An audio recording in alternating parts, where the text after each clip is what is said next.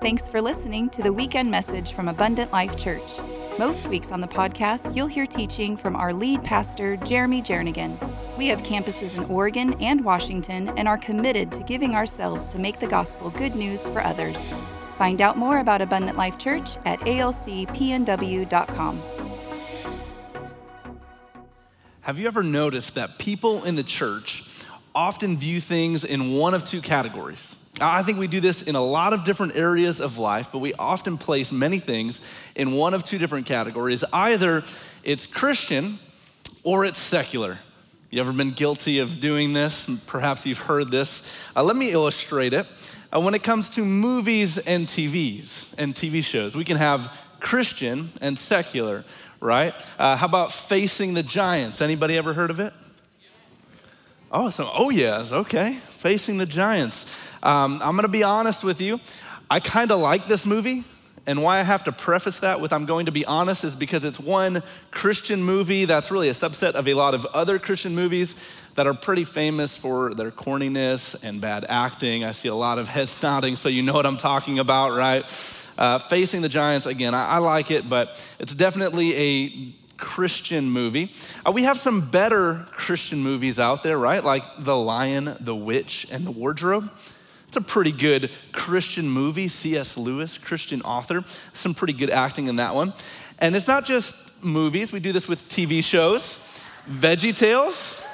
A round of applause for Veggie Tales. There's a lot of kids' TV shows out there, but Veggie Tales is like Christian kids' TV, right? I didn't come to Jesus until I was 19, so unfortunately, I didn't have the privilege of, of watching Veggie Tales growing up. Um, I'm gonna be honest one more time, I don't really like Veggie Tales, okay? Um, and it's, not, it's nothing really against the show, um, but my name is Bob, and I go on trips all the time, and sunscreen does not work for me, so I get burnt, and I always get called Bob the Tomato. I don't like you, Bob. I'm sorry. I don't like it. What about books? You know, you've been to a, a bookstore, no doubt. You've been in the Christian book section. You've probably seen The Purpose Driven Life. Rick Warren, one of the best selling books of all time, definitely a Christian book. If you're in the Christian book section, no doubt that you've seen Tim Tebow, books by Tim Tebow, about Tim Tebow. Those will land in the Christian book section. What about stores and restaurants? Where's my Hobby Lobby people at? All right? They're, they're closed on Sunday. They've got Bible verses throughout. Clearly, this is a Christian store. And when it comes to Christian restaurants, there's none better than Chick fil A, right? Yeah, I will, I will applaud Chick fil A. The Lord is in Chick fil A. We all know this. Eat more chicken. I mean, they're, again, they're closed on Sundays. Everything that they do for you is their pleasure, right? I mean, oh, it's good stuff.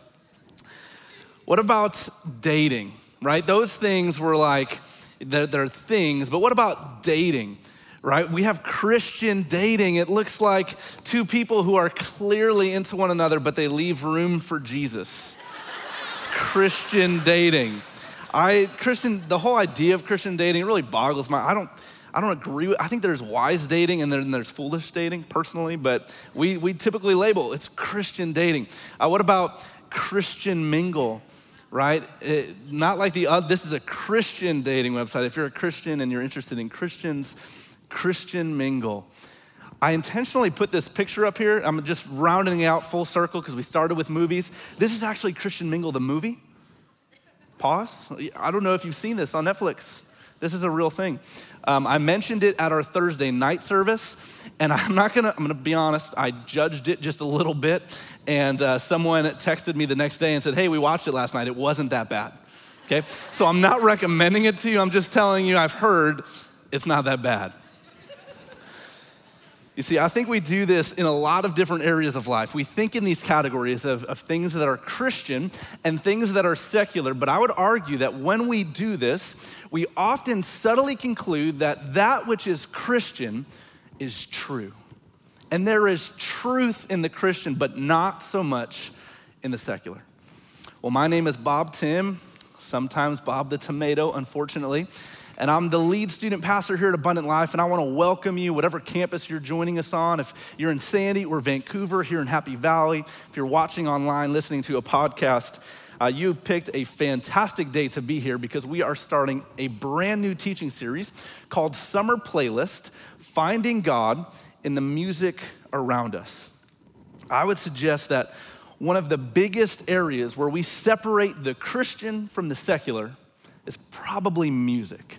And so throughout this series, we're gonna have different staff members preaching through one of their all time favorite secular songs. And you might say, secular songs. Well, that's right. You see, in this series, we want to intentionally seek out God in secular music.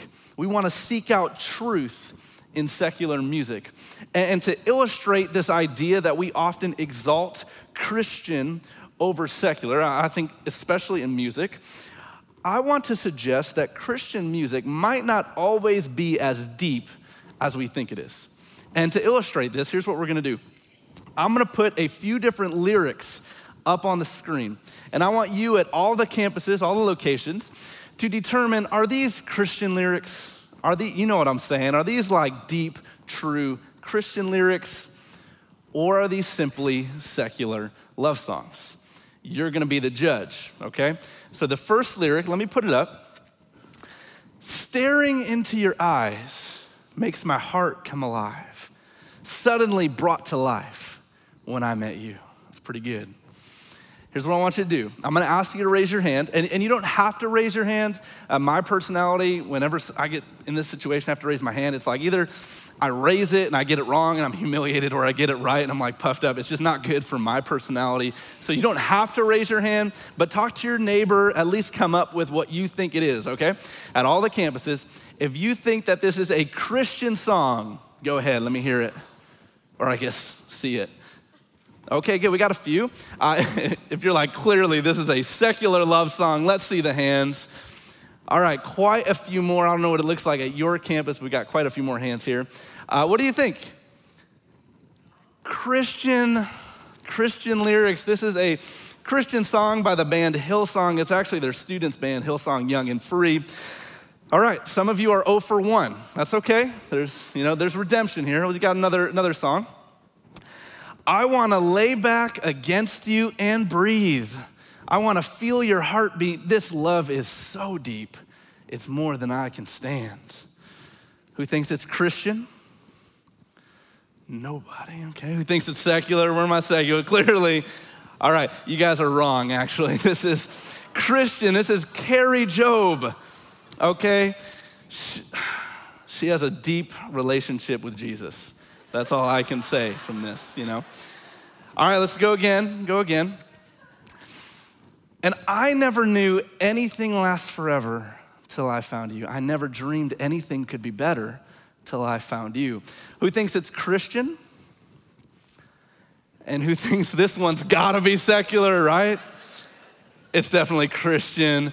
This is my man, Phil Wickham. Oh, Phil Wickham, just between his songwriting and his voice, Oh, you got to be with me on Phil Wickham. He's, he's pretty great. All right, we've got one more. We've got one more.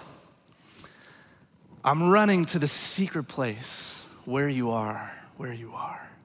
I sing to you of all the ways that you've stole my heart. You stole my heart. Who thinks it's Christian? Some of you guys haven't caught on yet. Who thinks it's secular? No, no, no. This one is it's Phil Wickham again. It's Phil Wickham. I there's just I came to this conclusion recently. Again, I love Phil Wickham. He seriously is like one of my favorite artists.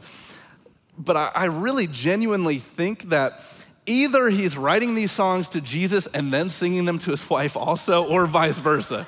Because I'm like, these lyrics are just, they're too good. But you see, I think it is assumed that that which is Christian, in this case, Christian music, it's always filled with deep truth. And the secular, well, there is just no truth there. But here's the deal truth exists in the world, period. Truth is all around us. It is not contained in simply that which we have deemed to be Christian. It is all around us. And if something is true, all of the truth in the world belongs to Jesus. The reality is that Christian songs aren't always deep and spiritually true. But if we look closely into the secular, we might just find Jesus. And that is the purpose of this series to find God in the music that is around us. So if you've got your journals, go ahead, get those. We're going to be in week one. If you got a Bible with you, uh, go ahead, turn to John 13. And we're going to move around quite a bit today. I'm going to show you a bunch of different passages as we go through. Uh, don't feel like you have to turn to all of them, uh, but we're going to land in John 13. So as we go, go ahead, get your spot there. If you're taking notes, the title of the song for today is called Swing Life Away. Swing Life Away. It's by a band uh, named Rise Against. Now, one of my personal favorite bands. They are a punk rock band, but if you heard the song Swing Life Away, punk rock probably wasn't the category that you placed it in. Uh, they wrote that song specifically for an album called Punk Goes Acoustic. So it's one of their lighter songs. And here's the deal I think there is incredible insight in this song on how we can and should live in response to who Jesus is. Though I'll, I'll admit, as long as I've known this song, I didn't really notice it. You see, because most often we are not looking for God in the secular. But as we look at this song and unpack it, I think there is incredible insight on how we live in response to who Jesus is. So I've got time only for three lyrics. I want to go through the whole song, but we've got time uh, to just go three through three lyrics. Um, and the first one comes just before the chorus. So, three lyrics. Here's the first one I'll show you mine if you show me yours first.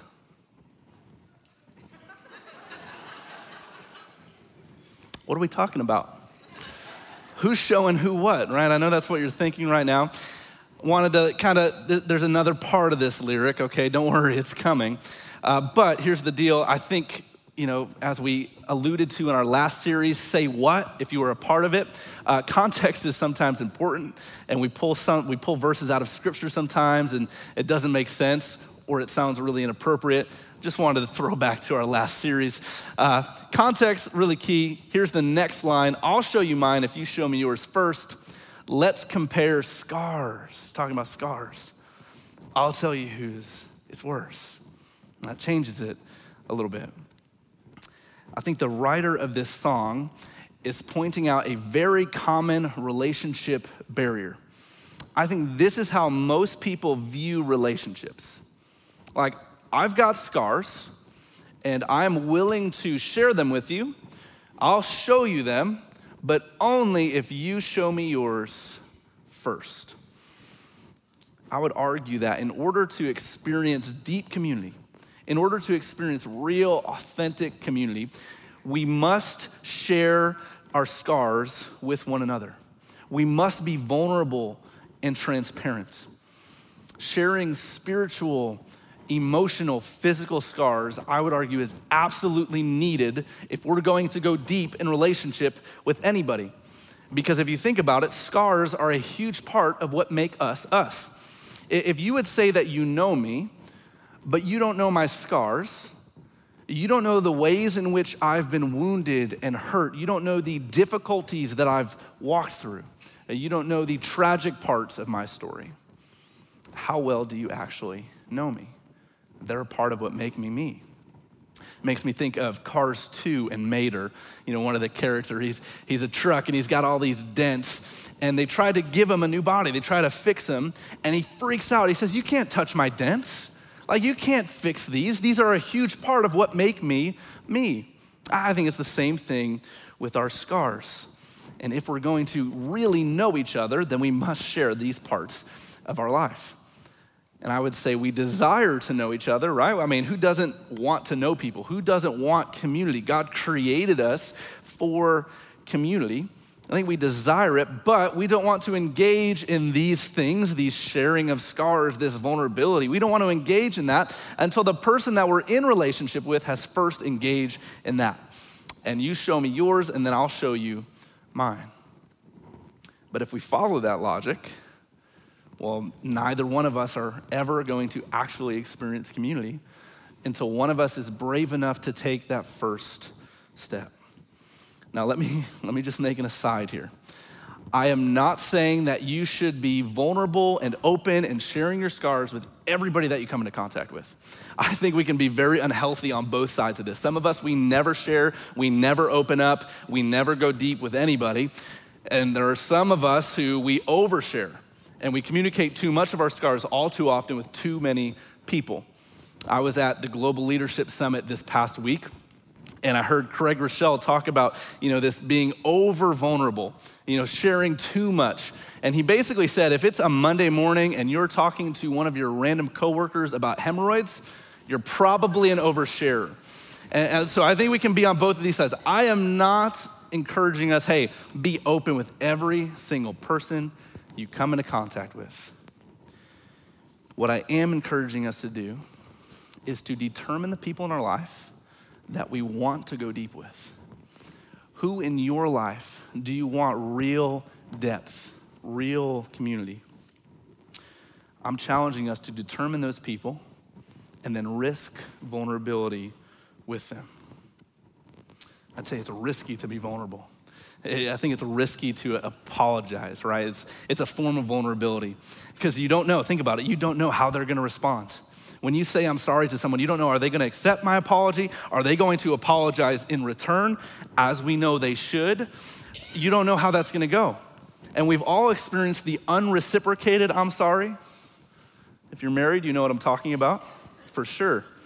I'm sorry, they don't, they say you should be, and I'm not sorry anymore. I take it back, right? We've all done this. Well, here's the deal I think it's risky to apologize I think it's risky to be vulnerable in any sense of the word because it might not be reciprocated. It might be, I'm gonna show you my scars, and they might not return. But if you're willing to risk vulnerability, if you, you have in mind a relationship that, yes, God is calling me deeper into that, and you're saying, I want to risk vulnerability, I would suggest this is what it looks like. It looks like I'm going to show you my scars and I hope you'll show me yours. It looks like saying, I'm going to find the right time to open up with you and share with you a part of what makes me me. I'm going to share this with you, and I'm going to create a safe place where I, I hope that you would do so in return. And together we can go deeper in community. Church, I, I would challenge you what relationship is God calling you to go deeper in? In, in what relationship have you settled for surface level? And God's saying, take that next step I want it to go deeper. Sharing our scars, all types of scars, is a needed step if we're going to experience depth. Well, there are two more lyrics that I want to share with you. And I kind of course corrected on that first lyric, right? I, I, think the writer of the song was pointing out something that we do. Like, I'll show you my scars if you show me yours first, and I just tweaked it a little bit. These next two lyrics, I don't think they need to be tweaked. Both of them, I think, are jam packed with truth, and they come in the chorus. The next lyric is We get by just fine here on minimum wage. Question for you. Um, if, if you were to look at your, your current situation, all right, your, your current budget, your current lifestyle, uh, could you say this statement? could you make this claim? That we get by just fine here on minimum wage. If someone said, hey, you're going to be on minimum wage income moving forward, would that dramatically impact you? The writer of this song is singing about this idea of swinging life away. That's the title of the song, Swing Life Away. The first line of the chorus says, We live on front porches and swing life away. And I, I don't know about you, I picture a literal porch, literal porch swing, and just swinging life away. It's very peaceful and tranquil. Got my book and my Starbucks, and we are doing great. Like this, just swinging life away. We live on front porches and swing life away because we get by just fine here on minimum wage. I would suggest that some of us are not swinging life away and because we are not getting by just fine here on minimum wage. This statement would not be true of us. Robert Kiyosaki, he's an author. He's most famous for his book, Rich Dad, Poor Dad. Uh, if you're in business, no doubt you've heard of this book or, or read this book. And in, in one of his other books, he talks about this cycle that he says most Americans find themselves in. You know, he, he, it ultimately leads to financial crisis, but he says most Americans find themselves in this cycle in one way or another. So I took a chapter of his book where he describes this and I simplified it and put it into five steps. And I want to see do you identify with these steps? This is what he says. Step one we go to school, we graduate, and we find a job. So, some way, in some way, you found a job whether you went to a college or a trade school or you just went right into work, it's some, some way you found a job and you now have an income right? And this is this is great. Of you know, typically got an income, maybe living at home, not very many expenses. It's a great place to be. But then step two, we find an apartment, we buy some new things, maybe open a credit card, who knows, and then we start paying bills.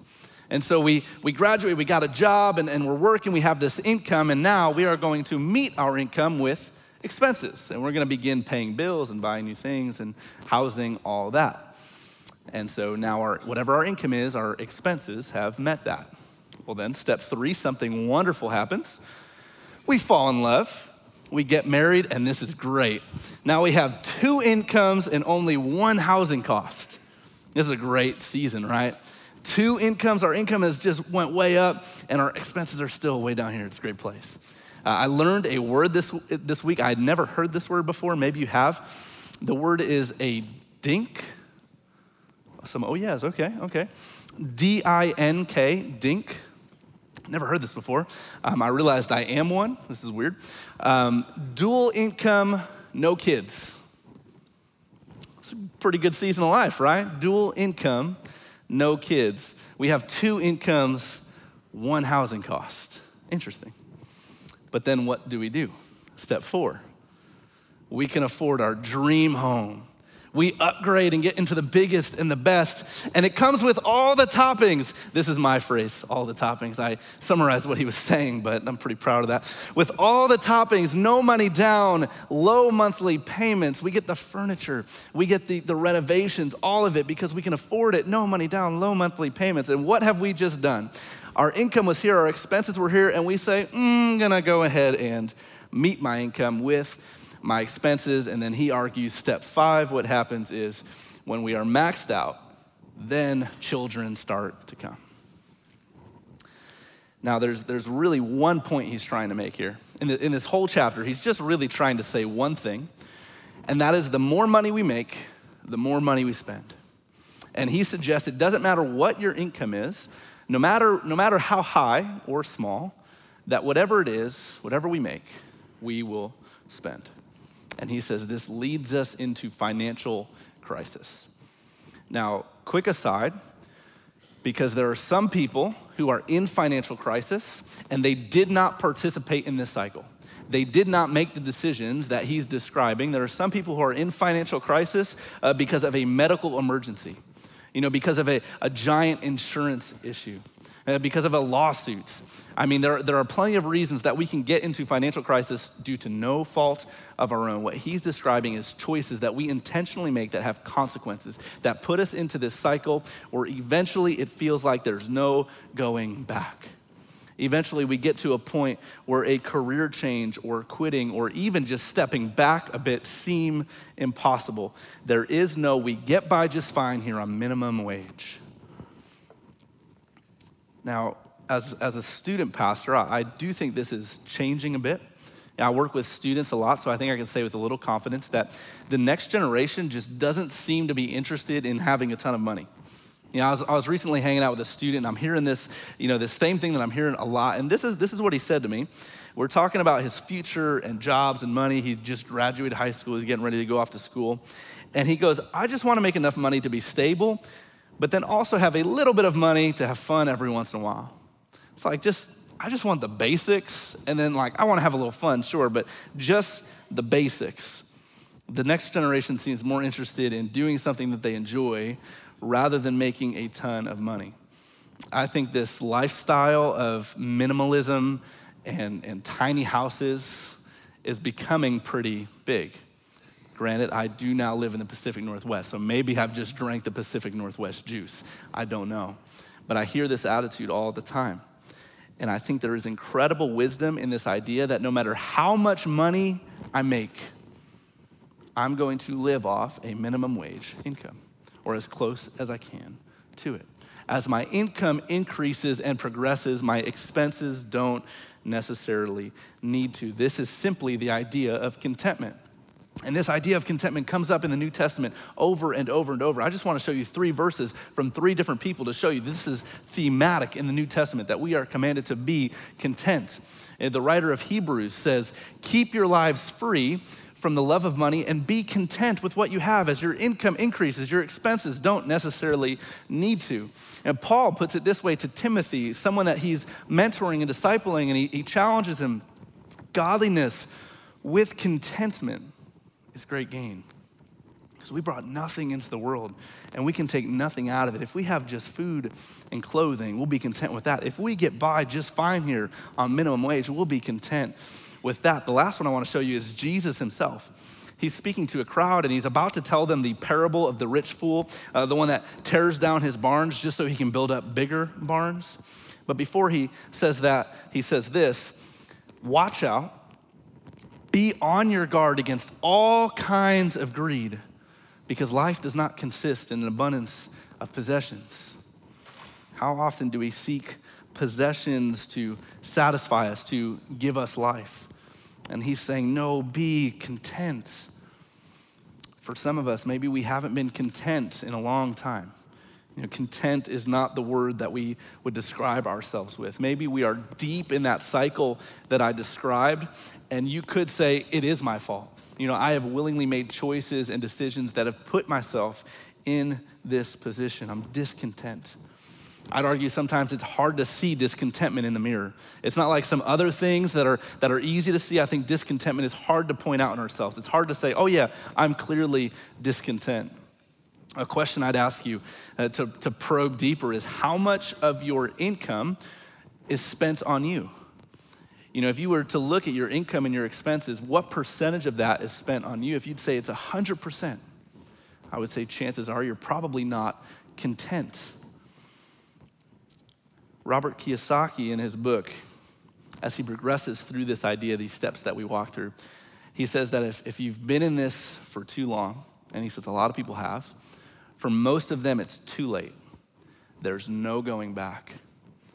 And, and maybe you are in financial crisis and that's what it feels like to you. There's no going back. There's no getting out of this. And I, I know the, the hurt and, and the fear that can be in that. I would say with Jesus, it is never too late. That Jesus is the author of redemption. And if he can work on your heart, if you would pray for contentment, if Jesus can change your heart, it is never too late in anything. And if we can get to this point where, where we're just swinging life away, this beautiful picture, swinging life away, just fine here on minimum wage, then it frees us to do what I think is the most powerful line in the song. Our last one, it's this If love is a labor, I'll slave till the end. I started playing guitar when I was 15. And I, I took up guitar for what I think is the same reason as every other 15 year old boy. I was really interested in the deep complexities and I really wanted to get a girlfriend, you know? So let's be serious. So I, I, just noticed this correlation in high school between guys who played the guitar and had girlfriends and so I just said, if I want to get a, a, girlfriend, I might as well, as long as it's not the bass guitar, I might as well start playing guitar, and maybe that'll happen. It did, by the way, someone asked me. Um, but I started playing the guitar when I was 15, and this song, Swing Life Away by Rise Against, became the song that I would play all the time fun, fun side note, we ended up starting, a few of friends and I uh, started a band, a cover band of Rise Against. We played only Rise Against songs it's worth silence. We did not go far at all, but it was fun. Uh, but this song, again, this would be the song that I'd play all the time. I think every musician has that song when you pick up a guitar. For me, if I borrow a buddy's guitar, I'm like, hey, let me try that out. Or if I'm at the guitar section at the local guitar center, like I think a lot of musicians just have the song that they pick up and go to. And for me, it was this song always this song. I have been singing this lyric since I was 15, since before I knew Jesus, that if love is a labor, I'll slave till the end. If someone asked you, what should my response be to Jesus? Like, I've been following Jesus for some time and it's starting to get really complex and confusing, and I'm not, I'm not sure. Just could you tell me in a sentence or two, what should my response be to Jesus? What should I do in response to who he is? I don't know that there is a better answer than this. Well, you see, Jesus loved me so radically and gave everything he had for me. And so now my desire, it's like love is a labor, and my desire is just to slave till the end. This lyric, this idea exists in the secular. And again, I would say I never noticed this response as being a response to Jesus because I was not looking for God in the secular. I wasn't looking for him there. I did not expect him to be there, but this idea exists in the secular. Our mission statement as a church is giving ourselves to make the gospel good news for others. It's, it's the why behind everything that we do.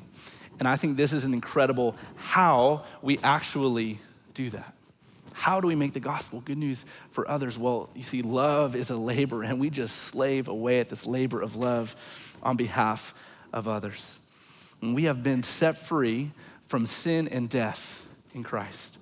This is the gospel that we want to make good news for others. This freedom that we have, that as followers of Jesus, we believe that the resurrection of Jesus has conquered sin, has conquered death, has given us freedom. But Jesus didn't set us free and give us this freedom just so we could keep it to ourselves and gather and, and say, hey, yeah, we're free.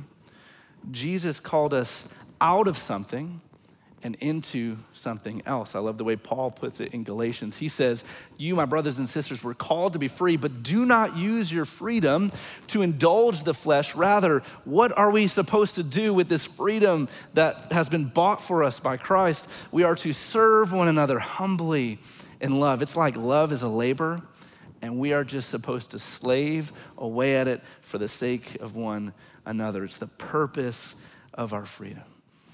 And Jesus, this is the best part. Jesus says, if we'll actually do this, if we'll live this out, read it with me in John 13.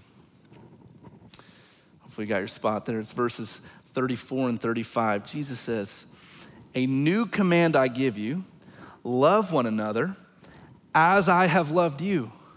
That's what makes it a new command. As I have loved you, you must love one another. How did Jesus love people? I mean, sacrificially. He went after them, he taught them, he gave his own needs up on behalf of others. I mean, he healed people, he provided for people, ultimately giving his life for people, sacrificial love, everything that he has. He says, If you love one another, by this, everyone will know that you are my disciples. And just in case you missed it, he says it one more time if you love one another. How will people know that we follow Jesus? It's if we love one another. But sometimes we're more concerned with telling people about Jesus rather than showing people Jesus with this radical love that he is talking about. It's when we engage in this love, then people will know we follow him. So here's what I want to do I want to repeat those three lyrics and I have a question, one question for each lyric that I want to issue to you to challenge you for you to wrestle with this week. And here's what I'm not saying I'm not saying that you should write down all three of these questions uh, unless you have an incredible spiritual bandwidth. I think that Jesus is going to invite us into one of these questions, to wrestle with one of these questions, one per lyric. So I'm going to reread the lyric and then I will put a question on the screen and I would challenge you write one down and wrestle with it this week. The first lyric was, I'll show you mine if you show me yours first. Let's compare scars. I'll tell you whose is worse. My question is there someone in your life who you need to be vulnerable with? Is, is God bringing to mind someone for you that He is inviting you into deeper relationship with? My, my challenge is to risk transparency with that person. Would you risk being vulnerable and sharing some of your scars, some of what makes you you? The second uh, lyric was, We get by just fine here on minimum wage. Know, I think today Jesus wants to call some of us out on overconsumption, on discontentment, on, on needing more and more and more. My question is where are you over consuming or discontent? As I read through that cycle, if that's hitting you, I would challenge you very practically. Look at your income, look at your expenses. Where is it going? Identify where are you discontent? Where are you pursuing things and stuff to an unhealthy? And the last lyric was If love is a labor, I'll slave till the end. Before I read the question for this challenge, I want you to think about the people in your life, the people that you see often, regularly. You know, your family, your friends, your coworkers. For me, it's my, my Starbucks barista. Again, moment of vulnerability. My question is do they know you're a Christian? Like, think about it. I think a lot of us would say, yeah, they, they know I'm a question, a Christian. So, follow up question how? How do they know you're a Christian? Is it because you told them?